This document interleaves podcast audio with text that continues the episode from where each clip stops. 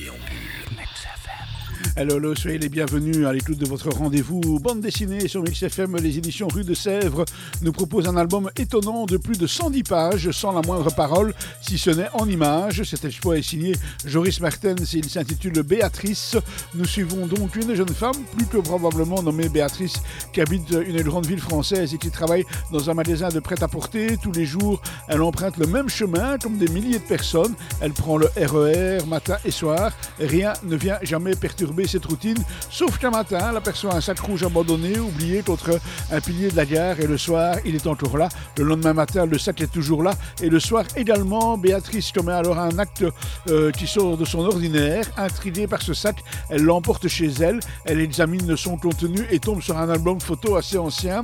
Un couple s'illustre en divers euh, endroits, un cinéma, un café, une patinoire. La jeune femme ressemble un peu à Béatrice, sa curiosité est attisée et elle tente de la trace de ce couple. Elle identifie la patinoire et se rend sur les lieux, mais tout a été démoli. Et puis c'est autour du cinéma, mais c'est une nouvelle déconvenue. Le bâtiment a été reconverti en grand magasin.